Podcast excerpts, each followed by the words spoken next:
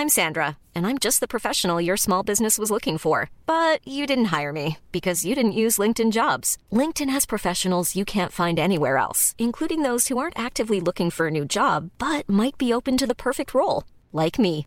In a given month, over 70% of LinkedIn users don't visit other leading job sites. So if you're not looking on LinkedIn, you'll miss out on great candidates like Sandra. Start hiring professionals like a professional. Post your free job on linkedin.com/people today.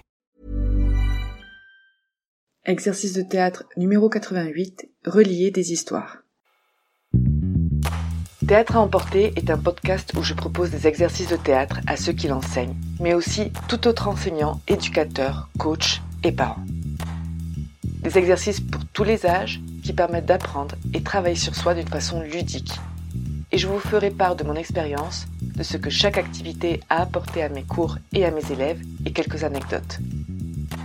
Levez de rideau.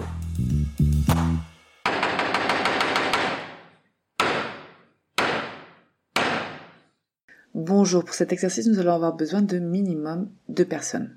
On commence par le déroulement.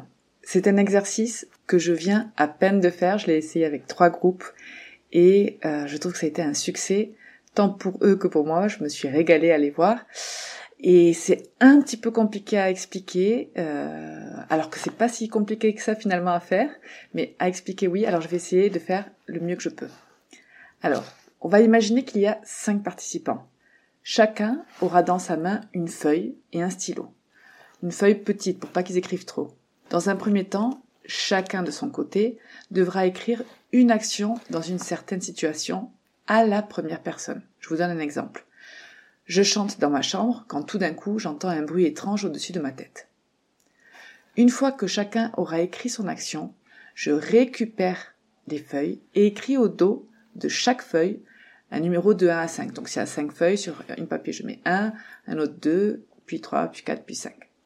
Ensuite, je les mets dans un chapeau et je leur fais prendre, les yeux fermés, une feuille chacun.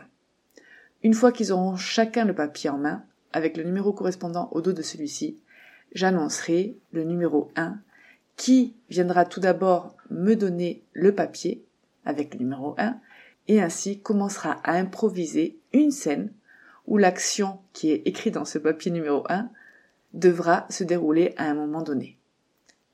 Une fois que je sens que c'est le moment et que l'action a été réalisée, j'annoncerai le numéro 2 et celui qui a le numéro 2 en main me donnera à son tour le papier, puis s'incrustera dans la scène pour improviser avec le numéro 1, en l'emmenant petit à petit à réaliser avec lui la seconde action, sans que le premier, bien sûr, ne connaisse l'action en question. Pour cela, elle devra trouver un dénominateur commun pour associer les deux scènes. Une fois que ce sera fait, j'annoncerai le numéro 3, qui à son tour me donnera le papier, rentrera sur scène. Le numéro 1 devra trouver à un moment donné ou à un autre la forme de se retirer naturellement ou avec l'aide du numéro 2 ou du numéro 3. Et ainsi, le numéro 2 et le numéro 3 seront menés à faire l'action numéro 3 menée par le participant numéro 3. Et ainsi de suite jusqu'au numéro 5. Voilà, j'espère que vous avez compris. Si vous avez un doute, n'hésitez pas à m'écrire sur le compte Instagram Théâtre Emporté et je répondrai avec plaisir. Les variantes pour cet exercice. Au lieu de faire écrire une action par participant, je peux très bien donner à chaque participant deux papiers et ils devront écrire deux actions différentes. Donc ça fera l'exercice un peu plus long. Chacun aura donc deux feuilles à piocher dans le chapeau Juste attention de ne pas avoir des numéros qui se suivent. Une autre variante, ça pourrait être d'avoir un acteur, improvisateur joker, que l'on pourrait éventuellement appeler euh, pour qu'il nous aide dans une scène, en improvisant toujours, bien évidemment. Mes observations durant l'exercice. J'imagine que cet exercice n'est pas facile à comprendre, mais c'est plus simple que ce qu'il ne paraît. Le but principal étant de garder tant une cohérence dans l'histoire complète, du numéro 1 au numéro 5 dans ce cas-là, comme un lien logique entre deux actions différentes. Je l'ai expérimenté la semaine dernière avec trois groupes et j'ai voulu le partager parce que vraiment j'ai trouvé cet exercice super, ils ont adoré eux aussi.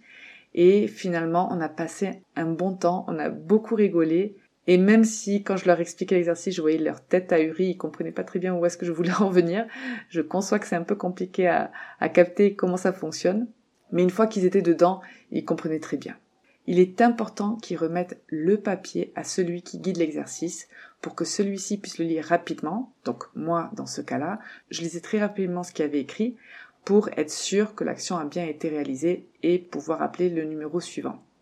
Je préfère leur demander de ne pas utiliser d'accessoires et même l'acteur improvisateur Joker que je vous propose dans la variante, je préfère qu'ils ne l'utilisent pas, surtout s'ils n'ont pas trop d'expérience pour pas les perturber parce qu'il y a beaucoup de choses à penser. Au début, j'annonce tout de suite la couleur. Il faut qu'ils imaginent qu'ils vont faire une pièce de théâtre entière, improvisée sur le moment.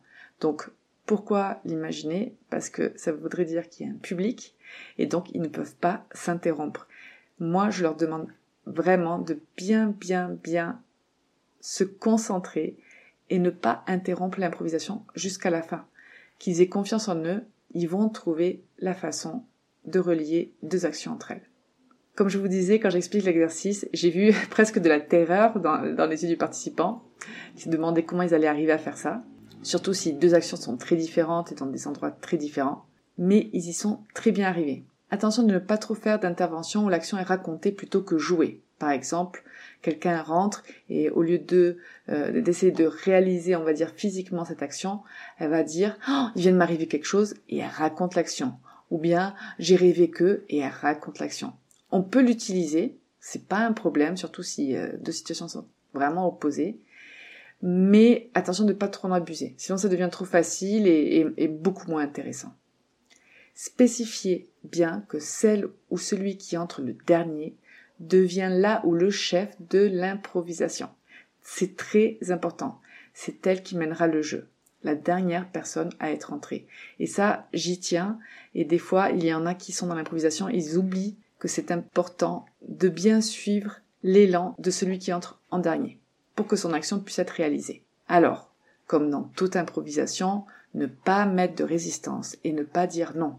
Sinon, ça freine l'évolution de l'histoire. C'est un excellent exercice pour travailler l'écoute. Sans ça, il n'y a pas de cohérence. Et cette écoute, elle vaut autant quand on est sur scène que quand on est à l'extérieur, qu'on n'est pas encore passé pour écouter ce que font les autres participants. Les mots-clés pour cet exercice sont l'improvisation, la cohérence, l'écoute et l'association d'idées. Je vous rappelle que vous pouvez m'écrire sur le compte Instagram Théâtre Emporté si vous avez un doute sur cet exercice ou sur n'importe quel autre exercice. Avec plaisir, j'y répondrai. Je conçois que ça peut être un petit peu compliqué à, à comprendre comme ça en audio. Alors n'hésitez surtout pas. Et je vous dis à très bientôt.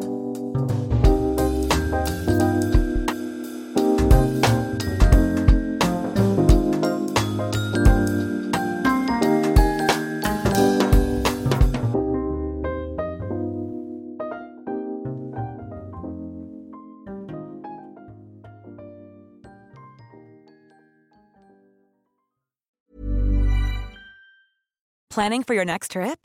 Elevate your travel style with Quince. Quince has all the jet setting essentials you'll want for your next getaway, like European linen, premium luggage options, buttery soft Italian leather bags, and so much more. And is all priced at 50 to 80% less than similar brands.